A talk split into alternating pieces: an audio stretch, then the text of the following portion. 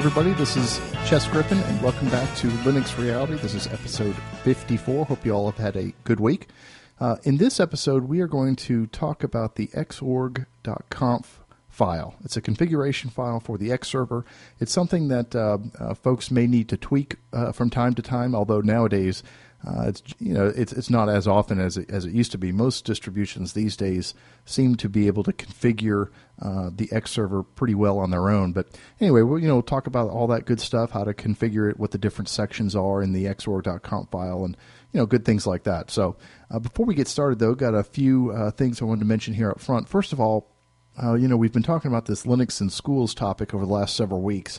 And in last week's uh, Linux Link Tech Show, Dan Washko, one of the hosts of that show, uh, had uh, you know a really good discussion. He he he kind of talked about this issue at length, and um, he's got a lot of experience. He used to work in a in a school setting, and uh, so he has some real firsthand experience with the challenges that schools face uh, with you know with the ideas of introducing Linux or you know just you know sort of the way school systems and school boards operate when they deal with hardware and software and things like that. And he talked about some of the you know some of the challenges that Linux might face, such as uh, reduced cost. You know, Microsoft cuts really good deals with these school systems. Um, sort of the you know trying to go up against the status quo, you know, go against the grain a little bit can be difficult, and a bunch of other things. And so I really encourage folks. Know, I'm sure most of you already listened to their show, but if you if you haven't heard it, definitely check it out. I'll, I'll put a link to it in the show notes because um, it was just a really really interesting discussion, and it was really great to hear his points. I think he he had some excellent points, and uh, he raised some real issues that uh, that Linux advocates face. I think in dealing with with school systems. So uh, anyway, you know, definitely check that out.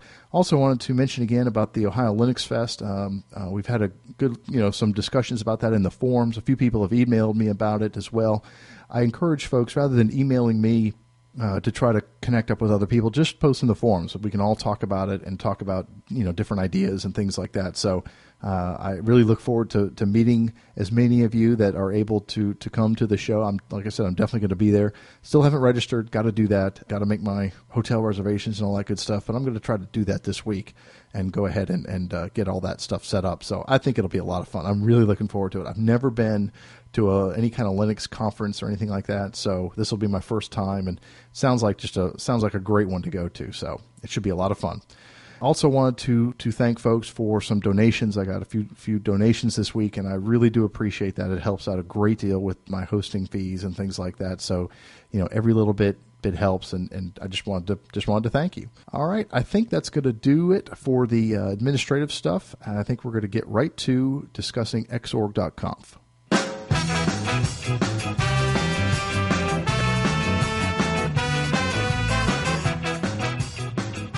Okay, well, before I start talking about xorg.conf, I guess maybe I should take a step back and talk about the X server.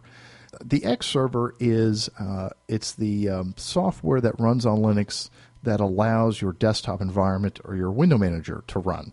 So it's not GNOME or KDE or anything like that, but it's it's it's the software that those desktop environments run on. So you have to have the X server configured and running in order to have any kind of graphical environment. The X server or the X Windows system has been around a long time. I think it used to be called, well, I know it used to be called X Free 86.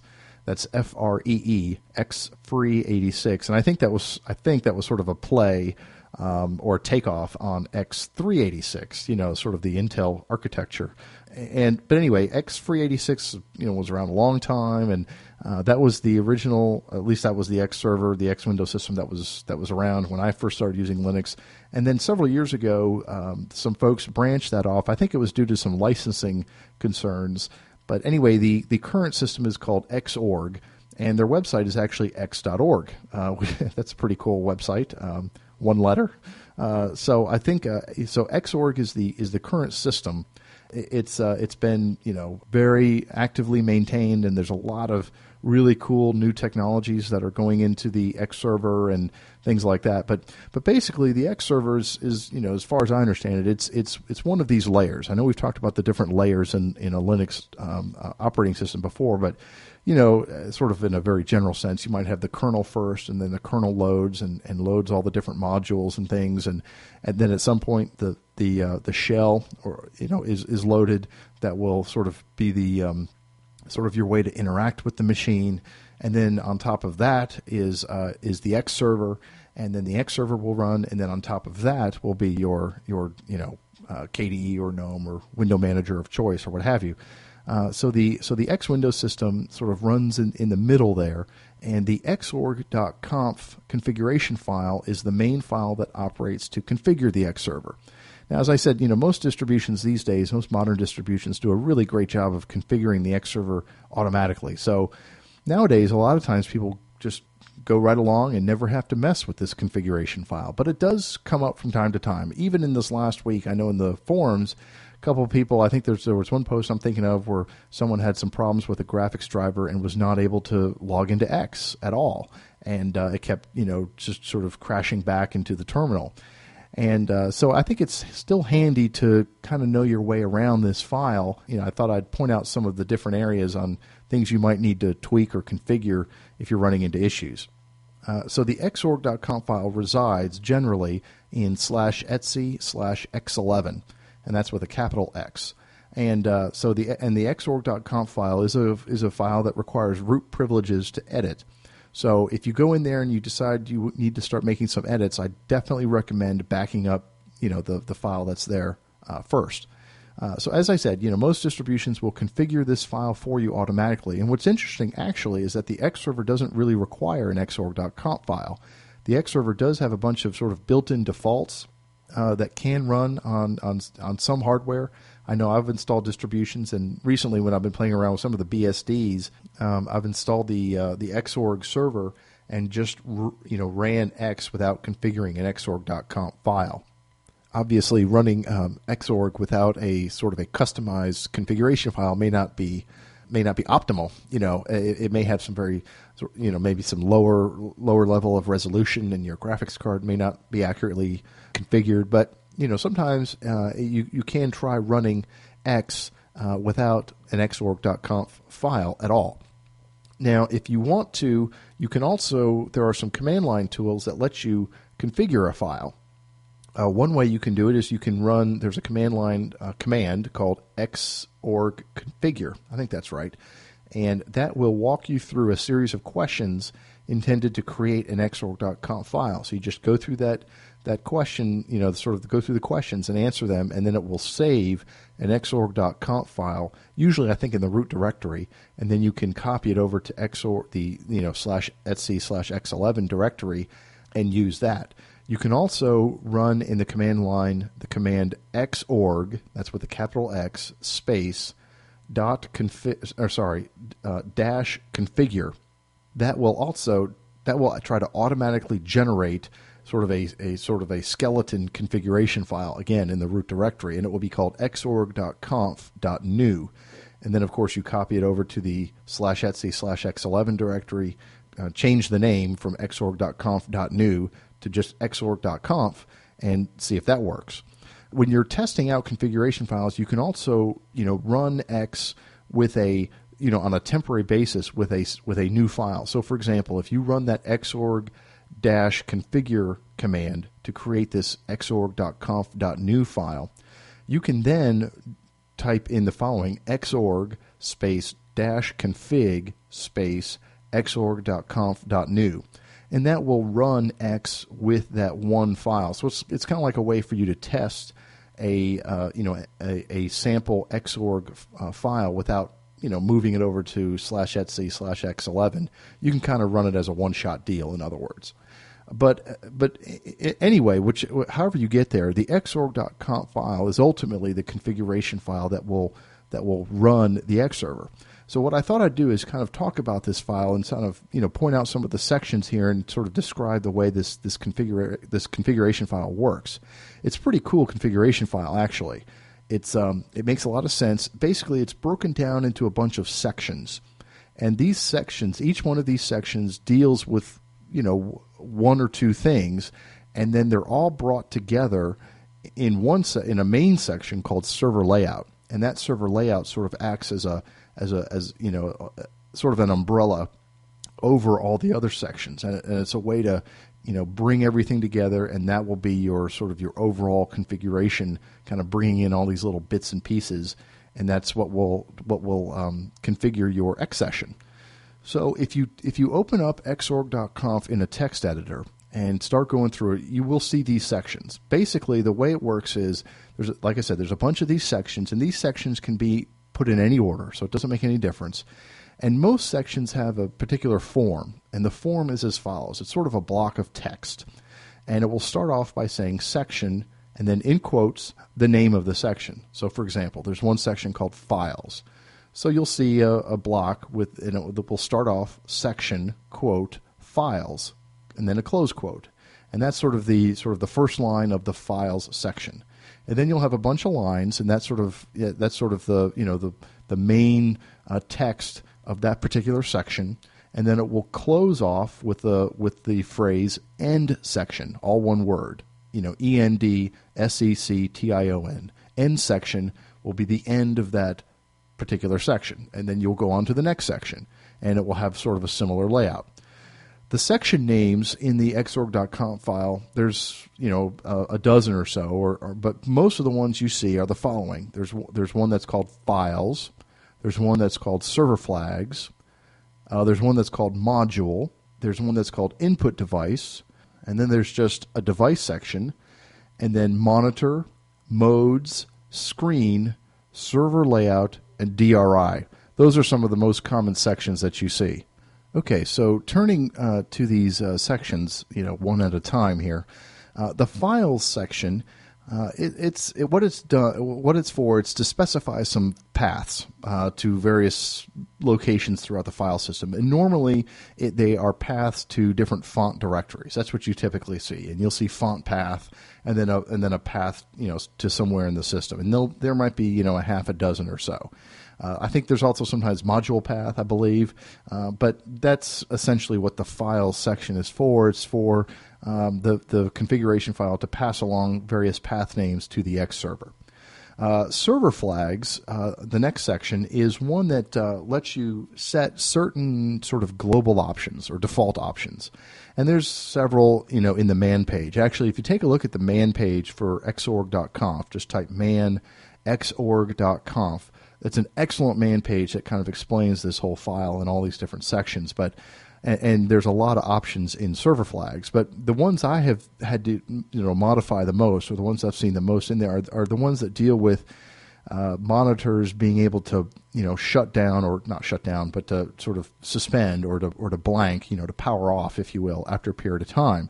And there's some options in there dealing with, uh, with dealing with that and, and how long it takes. You know, you can set the suspend time or the standby time or whatever there's lots of different things in there dealing with with sort of the uh, you know the blanking of your monitor, you know, to blank the screen. So that's what server flags does. Uh, the next section, module, that's kind of an important section. What this does is it loads lots of different modules that can be used by the X server. Some of the common ones you see are FreeType, that's uh, dealing with, with fonts. Uh, there's GLX that deals with uh, GLX and DRI are two different modules, and those deal with uh, graphics and 3D acceleration and things like that. There's ones dealing with the frame buffer and, and other other graphic settings, and you know there's several different modules in there. I think there's I think if you use the Synaptics touchpad, I believe you can load the Synaptics module as well. So again, there's there's different modules, and most of the time these things will be auto configured, and usually don't need to tweak them too much. But occasionally, you'll sometimes if you if you have a system that's not going to use 3D, there might be a there might be a DRI module that's loaded that sometimes you'll want to comment out if you're not going to use it. Or you know, conversely, you could have an xorg.conf file that has the DRI commented out, and if you want to use 3D, you'll need to uncomment that line. So that's one of these modules that occasionally you'll you'll need to tweak a little bit. Now, the next section, input device. This is kind of an important one. The the the, the preceding sections I mentioned I believe you only have one of those. So there's only one file section, one server flags, one module. But input device is the first of several sections of, of which you can have several.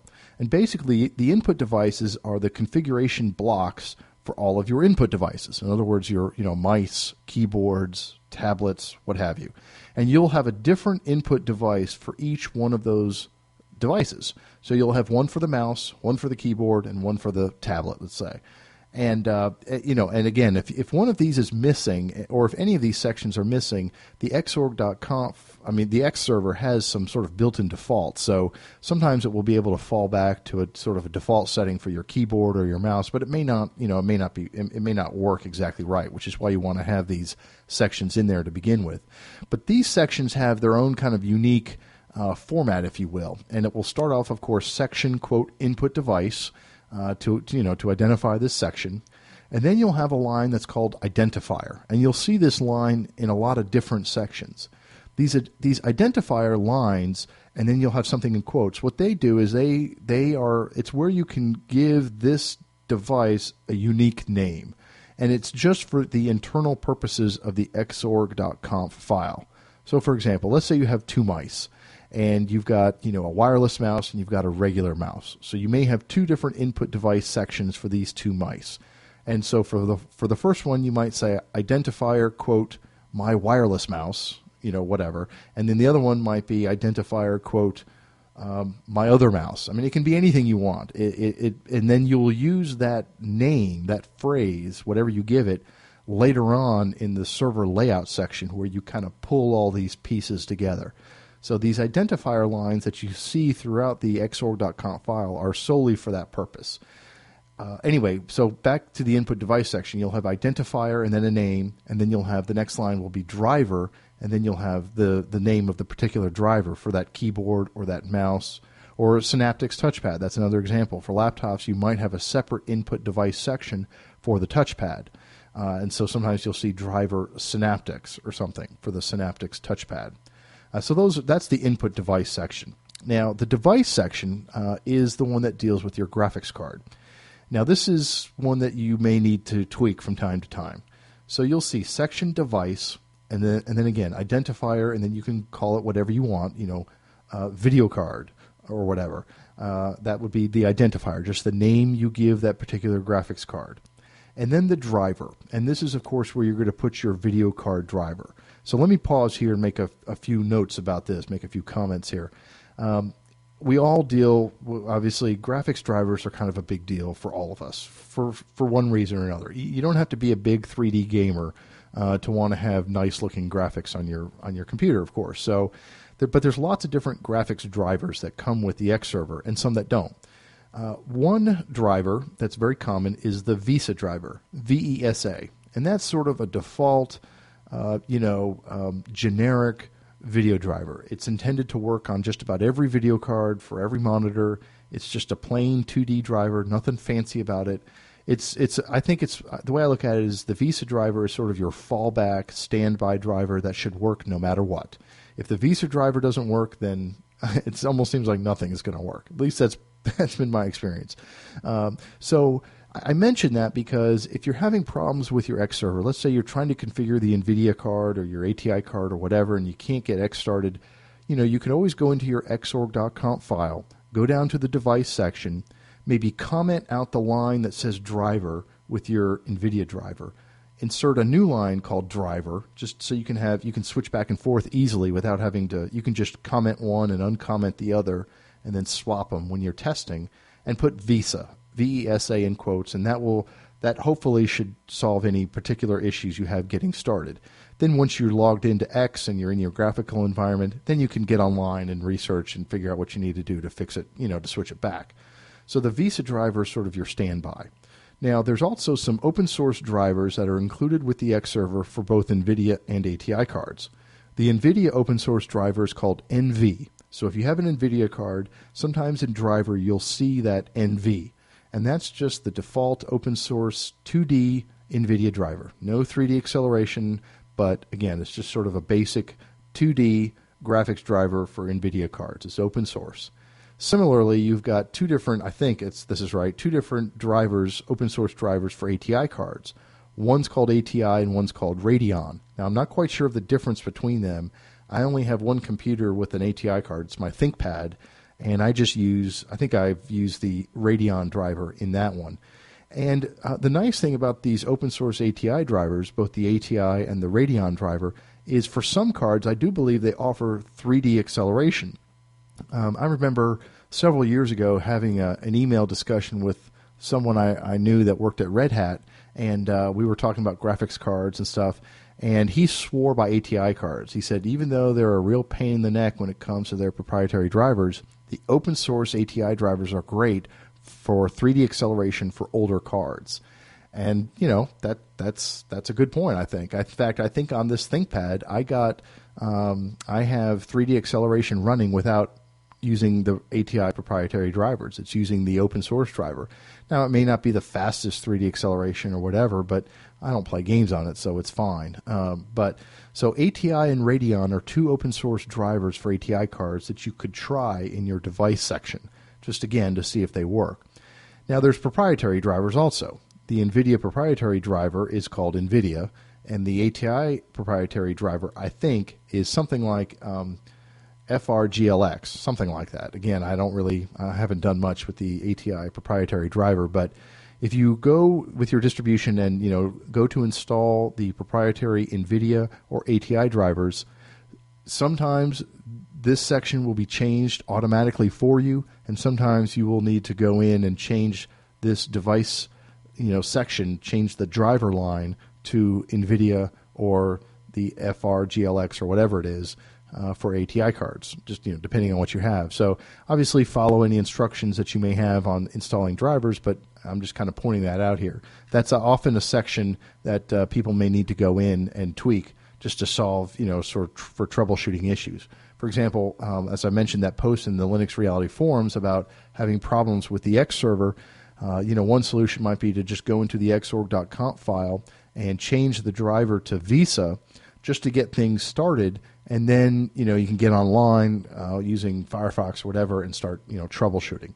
Okay, so that's the device section. The next section is monitor. Now, again, this your configuration file might have multiple monitor sections because you might have multiple monitors. Sometimes I've seen xorg.conf files with one monitor section for an LCD screen, say for a laptop, and one for an external monitor. Or you may have a setup where you've got two different monitors side by side set up to where you can, you know, view them both at the same time. Now, the monitor section also has a similar kind of layout. You'll have section monitor, and then again identifier, and then the name of the monitor that you want to give it. And then there's some, you know, some entries for the for the monitor section itself that are unique to that section that you may need to, to tweak. But I usually haven't had to mess around with the monitor section. Of course, I don't. I haven't played around with dual head video cards and all that kind of stuff. So if you're into that kind of thing, there might be some tweaking there that, that you might need to do. Let's see. The next section is called screen. Now, this is interesting because what the screen section does is it's it's sort of a middle level. You know, I talked about the server layout being at the very top.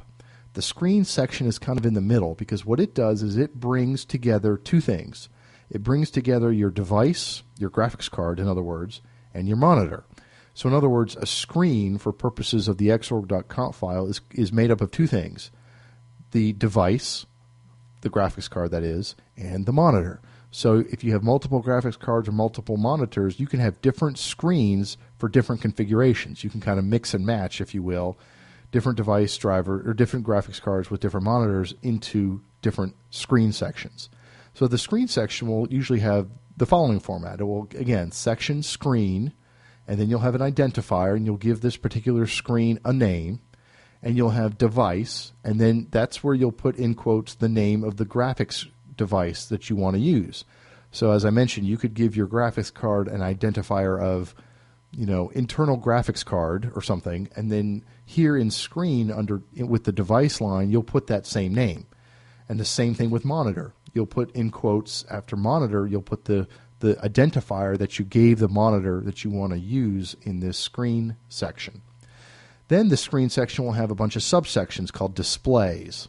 And each one of these displays is going to be sort of a, a different set of, of resolutions and graphics depths, you know, like 24 bits, 16 bits, 8 bits, whatever. I'm not a graphics card expert, so I don't, you know, I know that 24 bits is kind of like the highest uh, bit rate that you can go to, and then you'll and that will be under that will so you'll have a subsection display.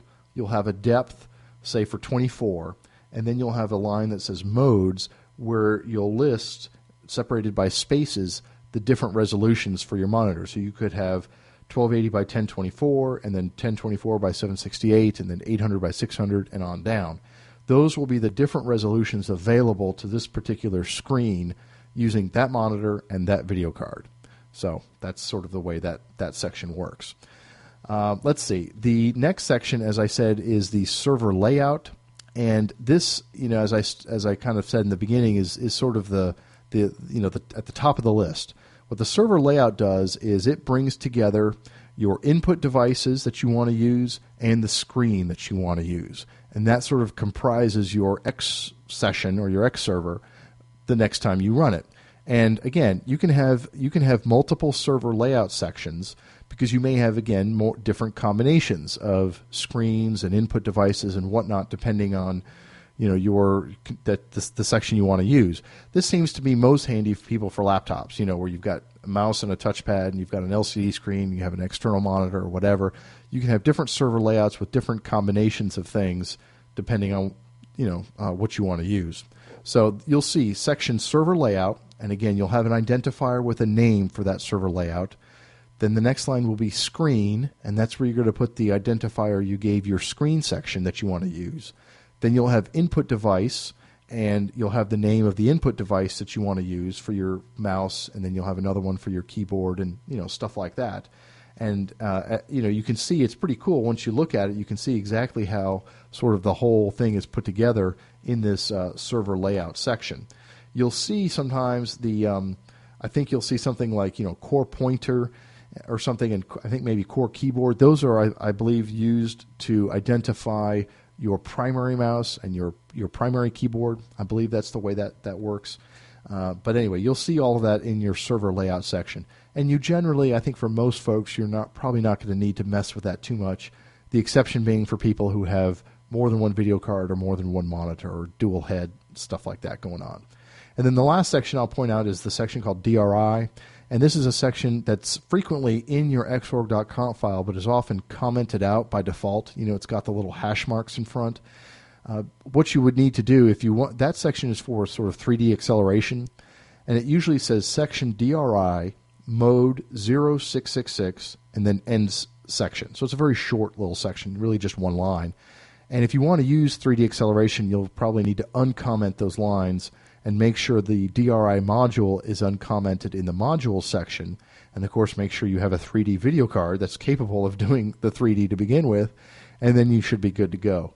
Uh, but sometimes, you know, most of my computers I don't use, I don't do a lot of 3D gaming or anything like that, so I don't really worry about it. But that section is usually there, and it's usually at the very bottom of your xorg.conf file, at least for the ones that are um, auto configured.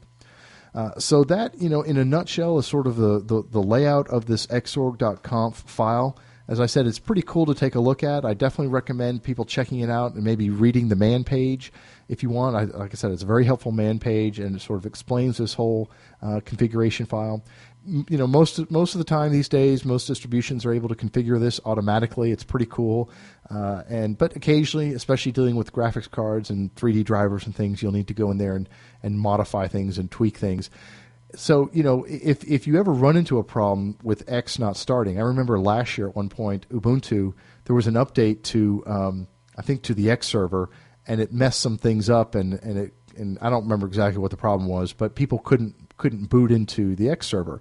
And I think one temporary fix was to go into your xorg.conf file, change your driver to VESA, and then it would load up again, at least again to get you back to your desktop where you can then start troubleshooting and do whatever you need to do to go back and fix it so you can, you know, get it back to where you had it. So Anyway, I think that's going to do it uh, for this main section. And I don't have any listener tips for this week, but I do have uh, several pieces of, of email feedback that I'll read next.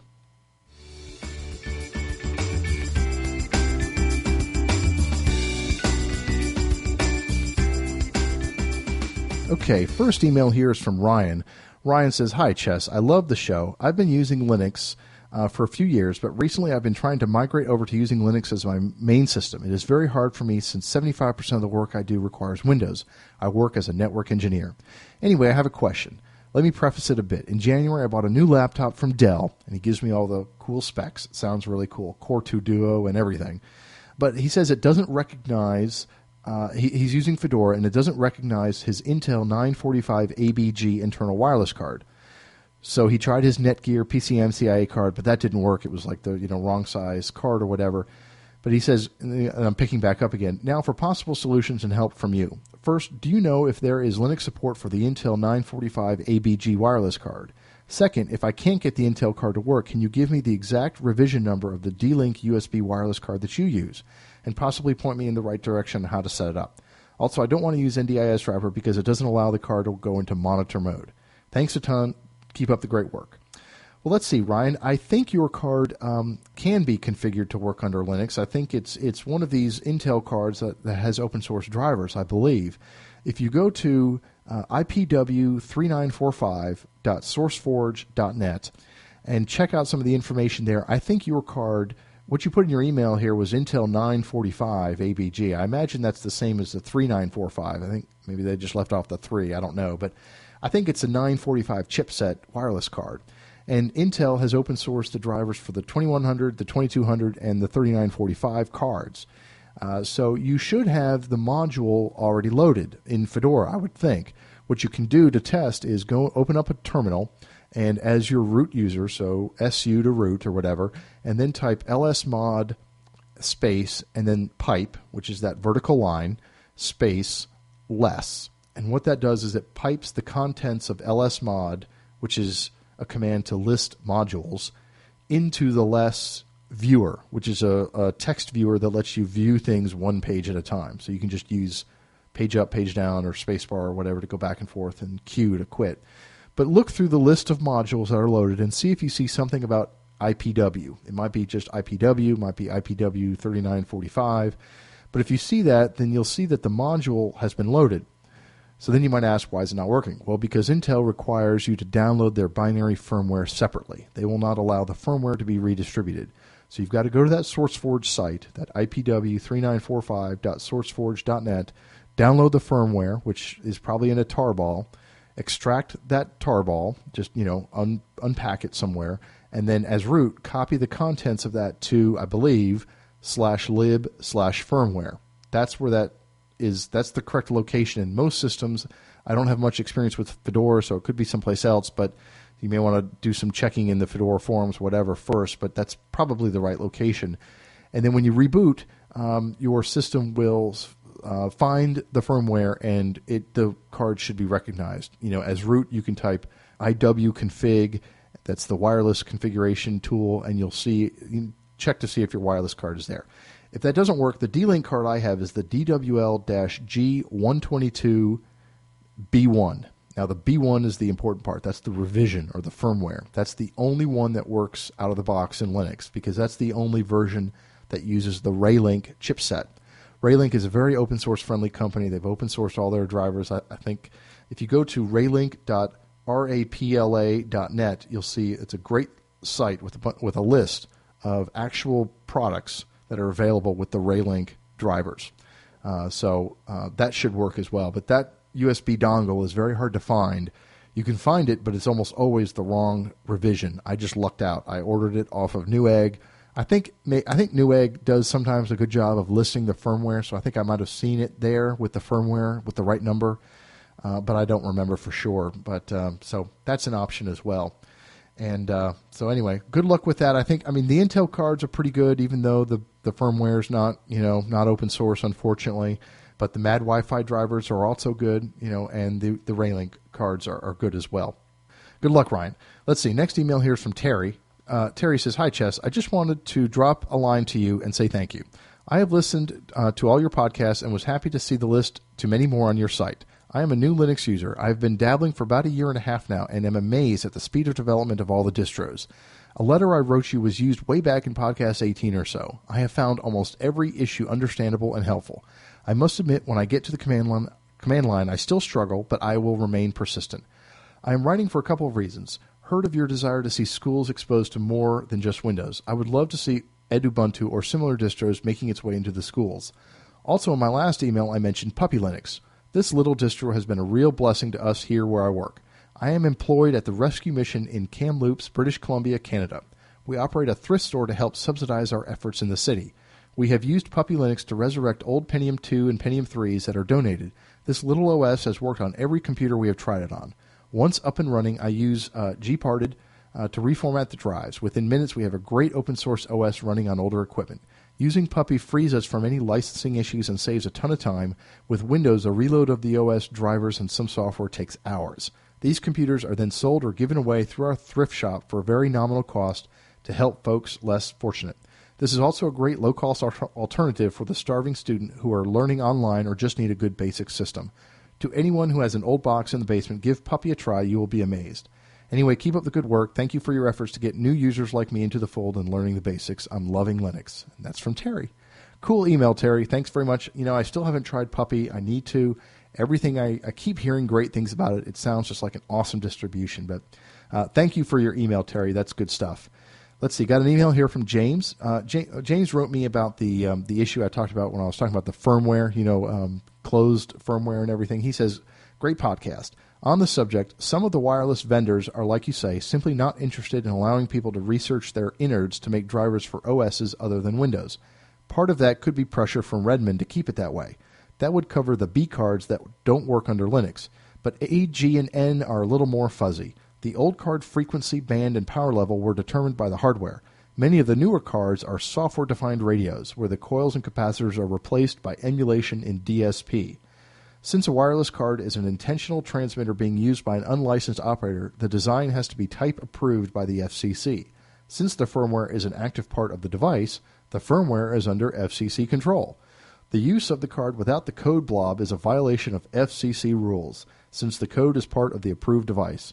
The reason the BSD guys are getting away with it is that the FCC has bigger fish to fry than the three guys that are using the hacked driver. Uh, that's from James. Well, James, thanks. That's good information. That sounds, yeah, that's interesting. I obviously I didn't know that, but it almost sounds like it's sort of like the Win modems, you know, the soft software modems that that don't work in Linux at all because they require you know some proprietary code that only runs on Windows or whatever. But uh, yeah, it's a real hassle with the with the firmware. I really wish that um, you know, I really wish these manufacturers would open source their firmwares and their drivers. I just I really don't understand why it's such an important secret. I mean, it's just you know, I mean, they're just wireless cards. It's not like it's you know, I don't know. That's just me though. What do I know? Uh, let's see. Email here from, from Travis. Uh, Travis says, uh, First off, let me tell you that I love the Linux Reality Show. I have listened to almost every episode now. The show is a great resource. I have used Linux off and on for about four years now, but I have always gotten discouraged. I have now decided to take the plunge and have one box run Linux exclusively. Good job, Travis. That's a great move. Uh, the rest are all dual boot Linux and Windows machines. My question is in regards to episode 24 video applications. You mentioned trying to combine several short children's DVDs into one disc. I have the same desire since my daughter is four years old, and I would like to be able to combine several of her DVDs into one disc. I don't really want to carry around 10 to 20 DVDs with me on a car trip. Uh, boy, I hear you, Travis. Um, let's see. Did you find a way to combine multiple DVDs into one disc? And would you mind letting me know what software you used? Thanks and keep up the good work. I look forward to the next show. Hope to see you at the Ohio Linux show. From Travis. Let's see, Travis. I did get that to work. It's been quite a while since I've since I've done that, so uh, my memory is a little foggy here. But I think what I did was I used a program called AcidRip uh, to rip and encode the DVDs into a smaller file format. And I the thing I can't remember is in what format. I don't remember if it was AVI or MPEG. I just I can't remember. And I I remember asking Pat from the Linux Link Tech Show because he knows a lot of stuff about this video, you know, encoding and all this kind of stuff. He's done a lot of work on it and he knows a lot about it. And I think there's only one type that can be that you can use on a DVD that you want to watch on a consumer DVD player, and it may be MPEG, MPEG two perhaps, or MPEG four. I you know I forget. I'm sorry, uh, but I know I used AcidRip uh, to rip uh, the video from the DVDs, and then once I had all the the videos ripped and encoded, and that takes a long time. I mean, it really takes hours to transcode and to you know encode these videos down into a smaller file. Uh, so just be prepared for it to take you know if you're going to do a lot, it may take several days for you to rip and encode all the files. Uh, but anyway, once that's done, then I used I think I used DVDStyler uh, for the DVD authoring part. Uh, there's QDVDAuthor and DVDStyler. I tried them both, and I think I liked DVDStyler a little bit more. I'm not really sure why, but uh, I use that to bring in the videos, sort of create the DVD structure because DVDs have to have their own kind of unique file structure, and create the menu, you know, that you'll see on the TV. Uh, that lets you select between the different videos on there, and the, it's pretty easy. The, the software is actually pretty easy. You know, it lets you create the menus and create links to the files, and you just kind of you know link link the text to a particular video file, so it knows when you push the remote and you select a particular option on the menu that it goes to the right movie. You know, uh, but it's pretty straightforward. So I would just explore AcidRip and uh, DVD Author and DVDStyler and uh, you know may need to do some research on on the forums or the documentation for your distribution to see about what's the right video file to encode in if you're going to put it onto a, a, DVD to watch on a TV. See, because you can you can encode these DVDs into a bunch of different formats like DivX and XVID and whatnot, and uh, some consumer players will play those formats, but some won't.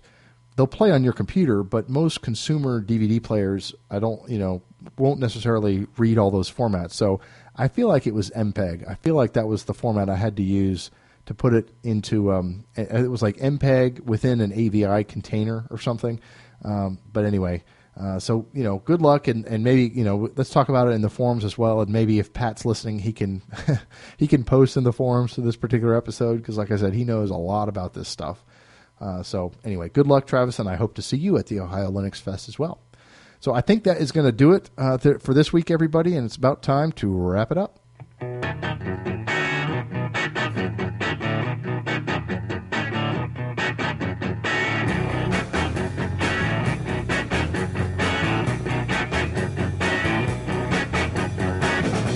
Okay, everybody. Well, I hope you enjoyed that little discussion on the xorg.conf file. I think it's I think it's handy to to know about that file, even though nowadays with Ubuntu and so many of these other um, you know very user friendly distributions, it's often not as necessary to go in there and edit that file.